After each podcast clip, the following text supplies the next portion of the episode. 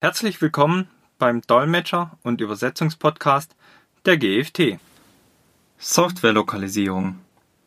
Bei der Softwarelokalisierung passen wir die grafische Benutzeroberfläche einer Software, App oder Webseite den sprachlichen und kulturellen Gegebenheiten des Ziellands an.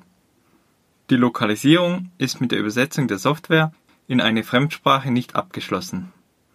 Bei dieser Adaption kommt zum Beispiel den geltenden Rechtsvorschriften am Nutzungsort eine besondere Bedeutung zu. Neben der Übersetzung in die entsprechende Sprache sind genauso technische Anpassungen notwendig.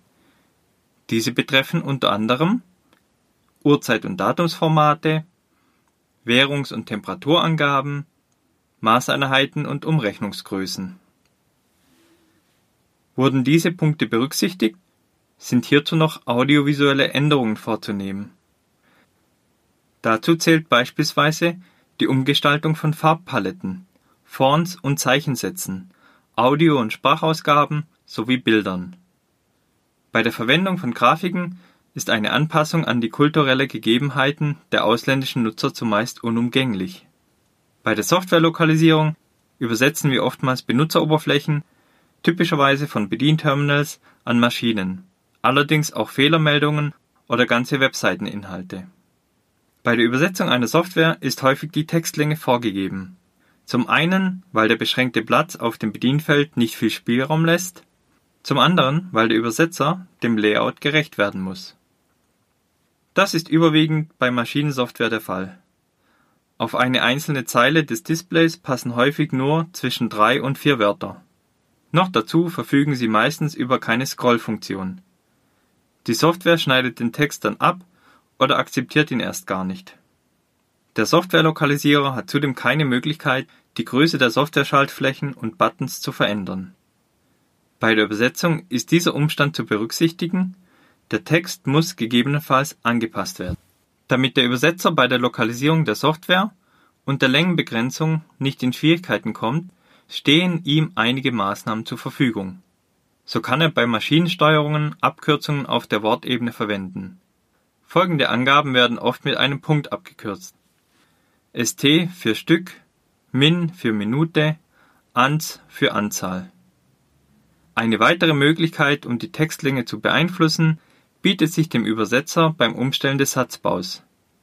Dabei kann er gleichzeitig Füllwörter entfernen, wie zum Beispiel auch, also oder nun, die keine wichtige Information beinhalten und beim Weglassen nicht den Sinn des Ausgangstextes verändern. Bei der Softwarelokalisierung erleichtern einige Tools das Leben des Übersetzers. Ein Tool, das speziell hierauf ausgerichtet ist, ist STL Passolo.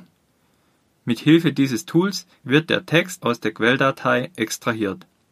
Anschließend wird dieser übersetzt und danach in eine Zielversion umgewandelt. Beim Erörtern des Kontexts wird ebenso mit diesem Tool Abhilfe geschaffen. Der Übersetzer muss sich den Kontext zugänglich machen, damit er beim Übersetzen von Software-Strings nicht in Schwierigkeiten gerät. Im Englischen kann zum Beispiel View als Verb verstanden werden, also ansehen, oder als Substantiv Aussicht. Ohne Kontext kann der Übersetzer manche Begriffe somit nicht sinngemäß in die Zielsprache übersetzen.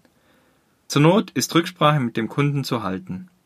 Bei entsprechenden Vorbereitungen und passenden Tools wird die Softwarelokalisierung deutlich vereinfacht.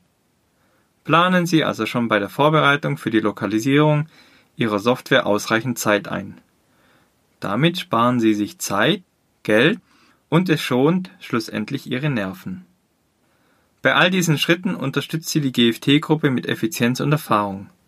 Unsere Projektmanager nutzen modernste Lokalisierungswerkzeuge und setzen für ihr Projekt ausgewählte Übersetzer ein, um eine effiziente und qualitativ hochwertige Lokalisierung ihrer Software zu realisieren. Wenn Sie Fragen haben, die bisher noch nicht im Podcast behandelt wurden, können Sie diese gerne per E-Mail an m.binder gft-online.de stellen.